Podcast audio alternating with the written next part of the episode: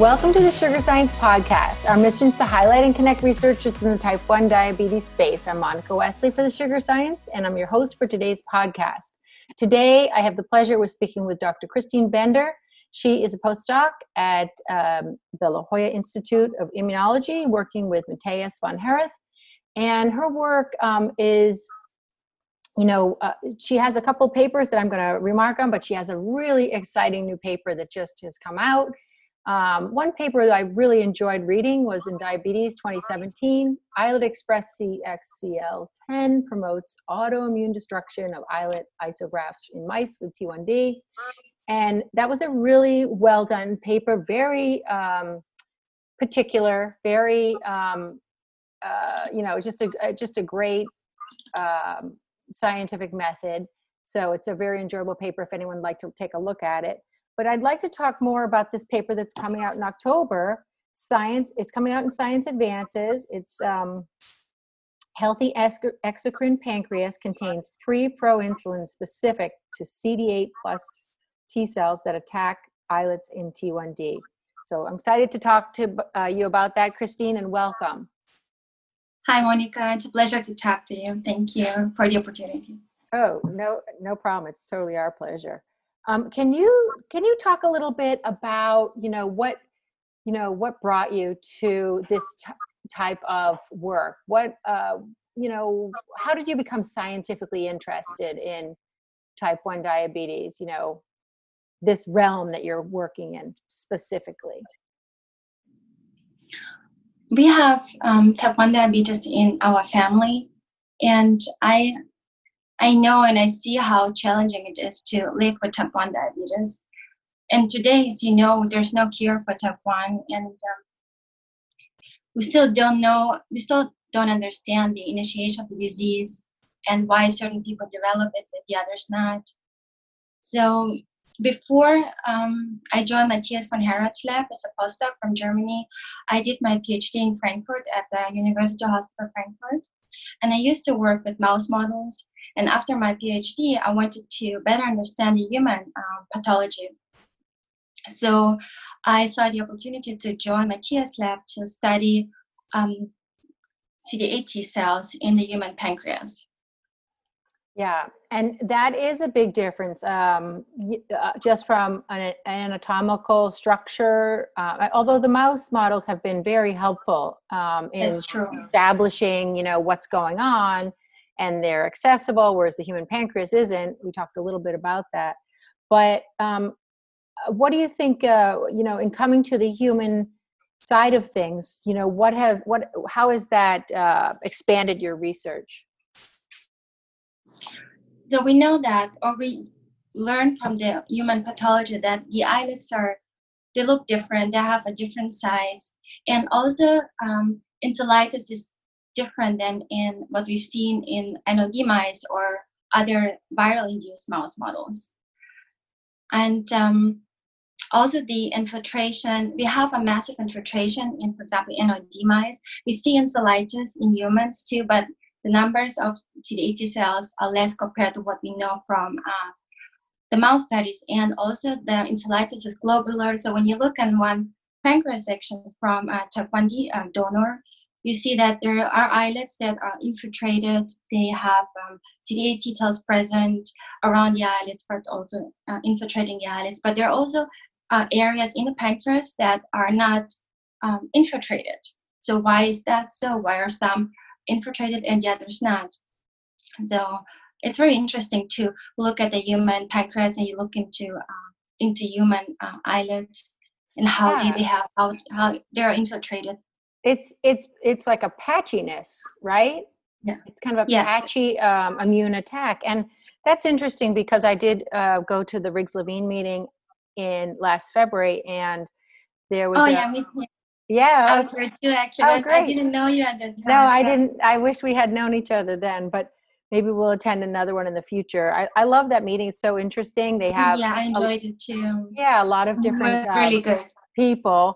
It's a boutique meeting but it's very it's very sort of wide reaching but they had um i think his name was john harris was there from umass and he was talking about vitiligo and it was so interesting because he was talking about how it's patchy right? oh yes yes i really it was so interesting how much we can learn also from other autoimmune diseases yes. Yeah so it's just kind of curious that it's a patchy kind of immune attack like you were talking about yeah that's well, i remember i remember the talk yes you're right yeah it was neat it was a neat talk um and so let's talk about this new work because this is kind of exciting and and it's fantastic that you got this paper to uh to publication during the whole COVID. I'm happy again. Yes, it was a long road. Yeah.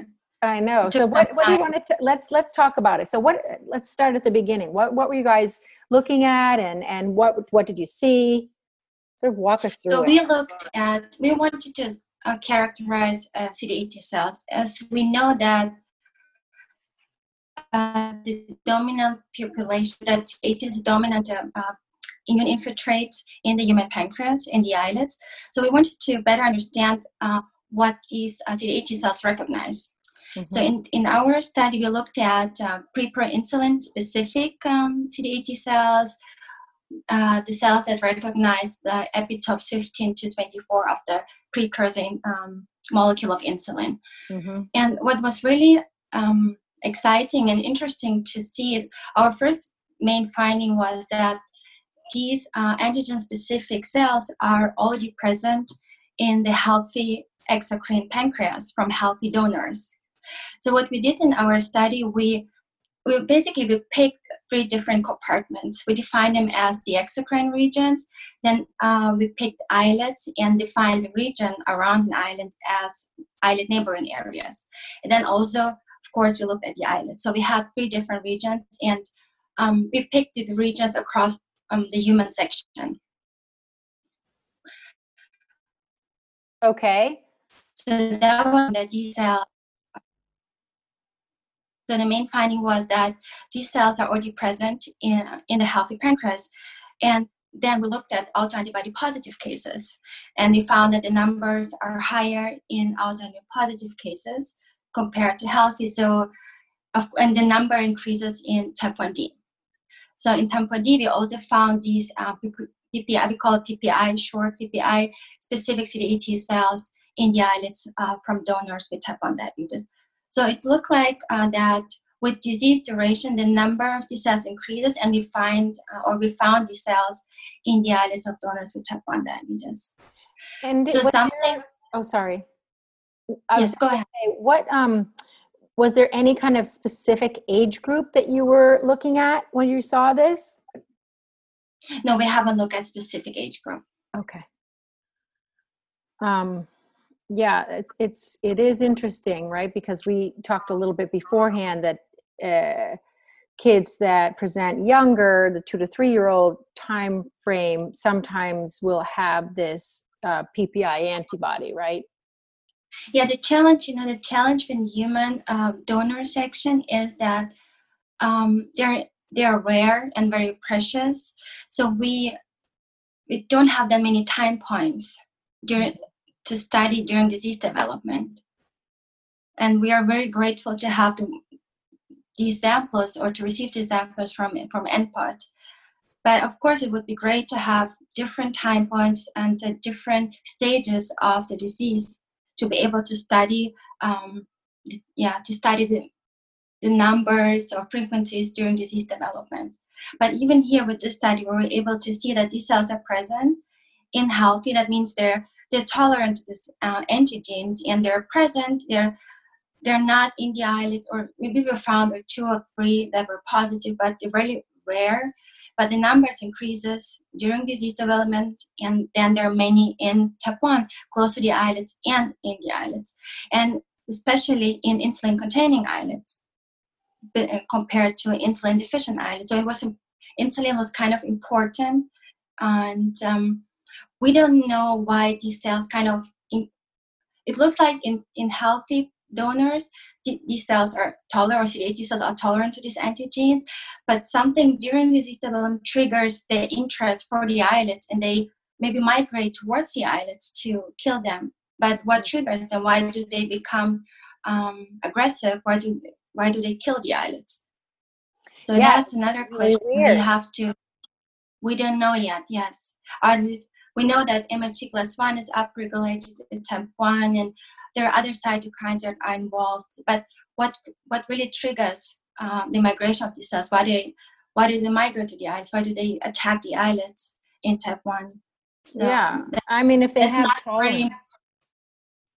Yeah. So what what breaks exactly? What breaks the tolerance? Mm-hmm. And we found so before when um, when other scientists there are studies that looked at peripheral uh, blood and the presence of these antigen specific cells in in the blood of um, um, type 1D patients and uh, control um, individuals, and they found that uh, antigen specific cells are also present in the peripheral blood.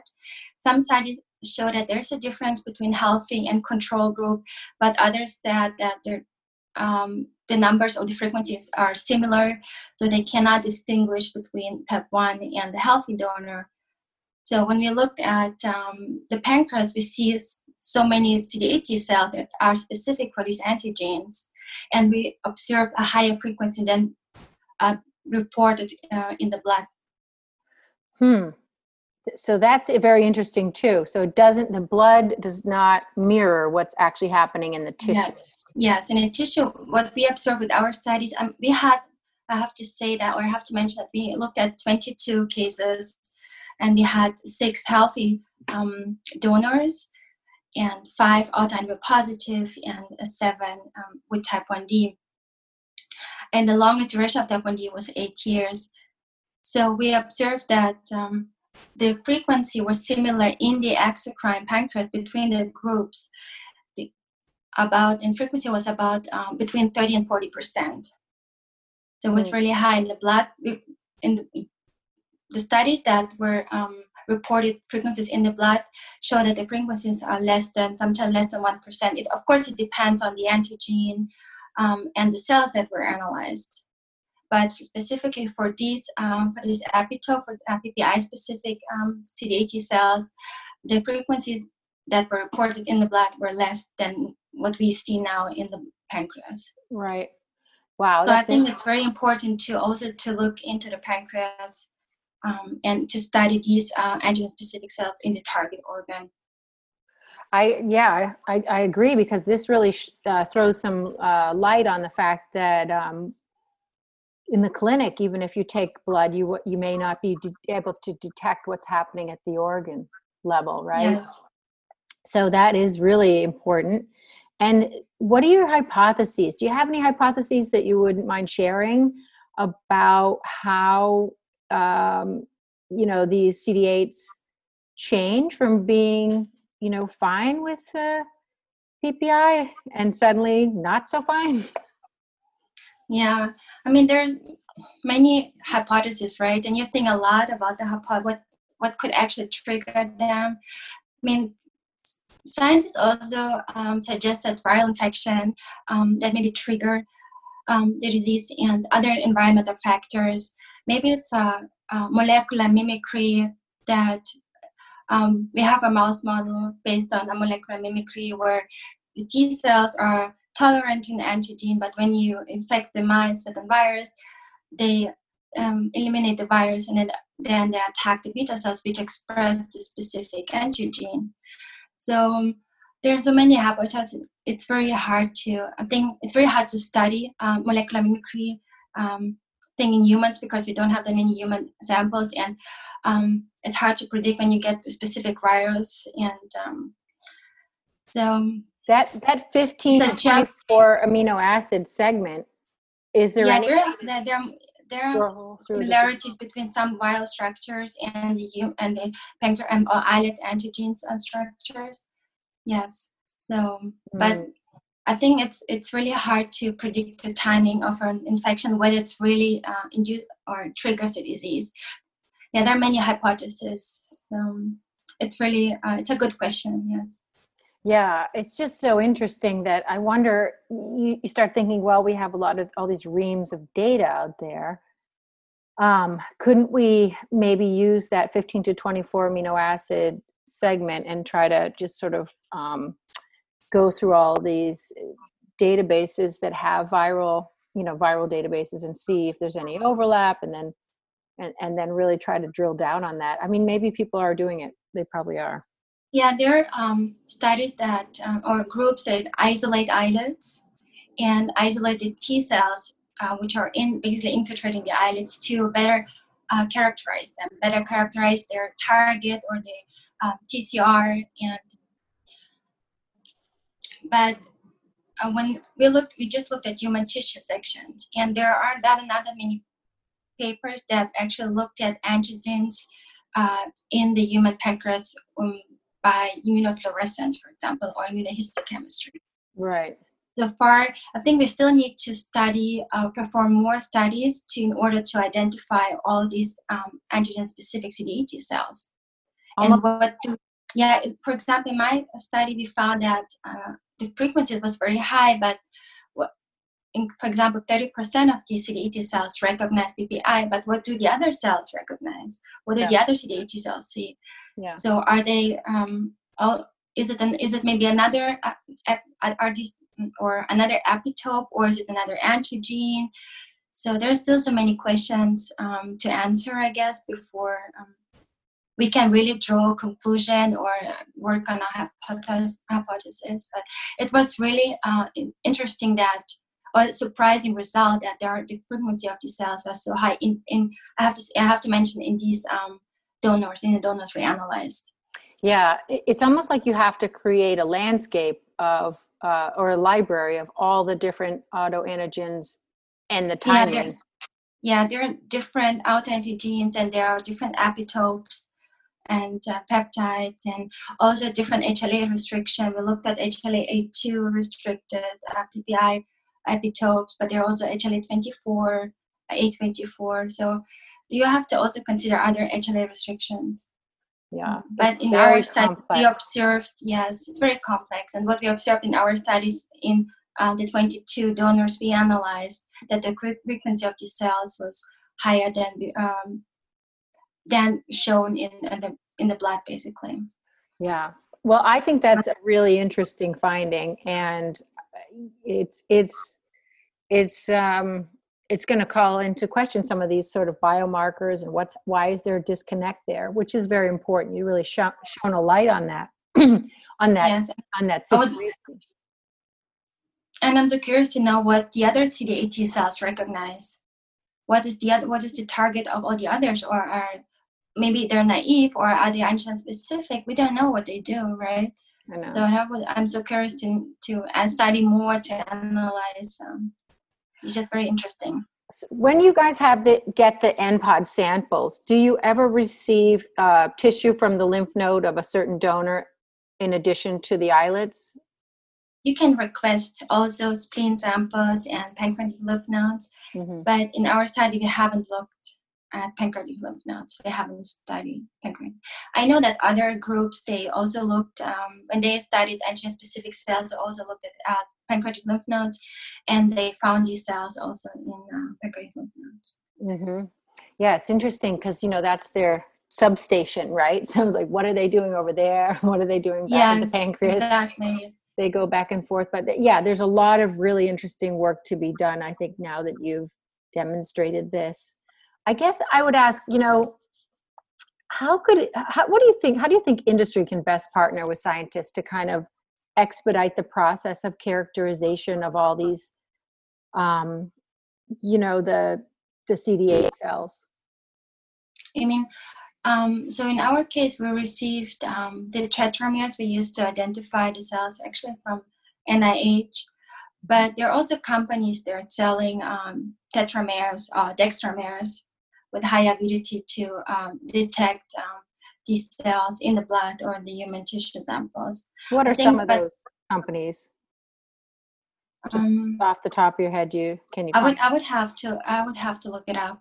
Okay. But Fred Hudson is one of them. Um, okay. And I'm not. I have to look up the others. Yeah, but Fred Hutchinson, yes. Okay. It's one so of NIH and the Hutch. Okay. Yeah. For the tetra. There are also other companies. Uh, um, but it the the cost of the tetramers or dextramers are pretty high, so it also depends um, how much you're you can spend on the tetramers. Especially some of them are uh, short-term lived and they don't last that long. Um, mm. So it's also um, a question about the, how the costs, right? Um, yeah, and do you think that? And, and I would like to acknowledge NIH because we received the tetramerase uh, from NIH. It was yeah. really helpful. No, that's fantastic because it helps the yeah, cost. very happy that we were able to receive them. I wonder, you know, though, like if if if scientists wanted to scale this and really create a, a real library of all the different um, you know all the different seat flavors of cd8s that are involved you know do you think there are many any companies? yeah there are many groups uh, that are already doing it and uh, studying all the epitopes of cd8 T cells and antigen uh, the epitopes of the antigen the different tcrs different uh, cd8 T cells i think that what we don't know to what we still need to study i think it's the actually human pancreas, the target organ, and where are they localized in the pancreas. Mm-hmm. And there are, of course, groups that isolated islets and looked at islet infiltrating CD8 cells because there are, when you isolate islets and you isolate CD8 cells from these islets, you can also learn um, a lot about the um, reactivity or specificity about these um, CD8 cells. So what do they recognize? What is the TCR? Um, but what what I, what I'm what I miss actually is when you isolate islets, you miss the exocrine part of the pancreas. Okay. So I think it's also important to look at the exocrine part and uh, to better understand where they localize in, in in, in the exocrine part. Are they sometimes they're just close to an islet, they're not there yet to infiltrate the islet. So yeah, do you think they're making a stop off at exocrine pancreas, or they're, they're somehow being influenced by the exocrine pancreas? No, it's just um, it depends, you know, on the maybe the stage of the disease development where yeah. the T cells are because T cells they also migrate to their target or maybe so and it's in type it just we're I think we're limited uh, in terms of uh, in mice, for example, where we have different time points uh, in the disease development, different time points we can study, um, but we don't have that many uh, possibilities in humans. We only have one time point for this specific donor. Yes. So, I just wonder, you know, like you, you have commented and said that a, a, lot of different scientists are building all these, you know, uh, characteristics of these T cells and everything. But is there one repository where everyone is putting all their work re- just regarding characterization of the T cells? Is there one place people are sort of making a map of these the, the T cells that are engaged in uh, encephalitis? Or is it just sort of all different papers? Yeah, there are uh, many different papers that, uh, and when you go to the scientific meetings, for example, NPOT, um, uh, all the groups that present what they found and uh, which um, CD8 cells are more maybe more relevant and more important in disease initiation. Hmm. Wouldn't it be so great you learn from oh, I just sorry, I was just saying it would be great if there was like a, some kind of repository where we if we could build. You mean specifically for one? Maybe yeah. Yeah. But in general, I mean yes. Where we could build uh, almost like an atlas of all the different um, all the findings basically on on on what yeah, these have, CDCs um, are doing we have different papers, but also for NPOT, for example, we have this um, database, data share, where we can where we share information and about not just about the donors, but also uh, about um, um, the pathology of the pancreas, but and other information. So we have this data share where we okay have access to. And what's the story for the NPOD meeting in 2021? I don't know yet. I don't know. I have I know. I, I, I, love the NPOD meetings. I love yeah. to talk to Taiwan scientists, and uh, um, it's so inspiring. And um, I'm so grateful to be able to use these samples and uh, to learn a lot about Taiwan, even from, from other scientists, not just from the samples, but also from other studies from other scientists who are working maybe on the same uh, donor, right, or analyzing other maybe cytokines from the same donor that we can the great ideas to combine our knowledge into yeah. I mean the advent of npod was just a huge step forward i think. And um, you know hopefully uh, that meeting will go forward in some way virtual or not. Um, what do you think uh, i guess what you know what do you think that young researchers i mean you're a young researcher you're early career researcher but how do you think uh, how are you managing with these covid or pandemic challenges in your laboratory? And do you have any advice for graduate and students and postdocs? No in my case i was actually very lucky. I was able to connect remotely and uh, i was in the process of writing a paper and also finish analysis for other projects so I, luckily i was able to connect remotely to do some analysis and to finish uh, paper writing and uh, also uh, all the revision. And um, I was able to write and review. So It was a perfect time for me to write actually papers and reviews and to uh, finish my analysis. Good. So I yeah. think that's a perfect time for every scientist if, if they if, if they maybe to use that time to do more analysis or maybe to write a review or to write papers if they're at this stage. Yeah. A time to sort of synthesize everything you've been doing maybe right?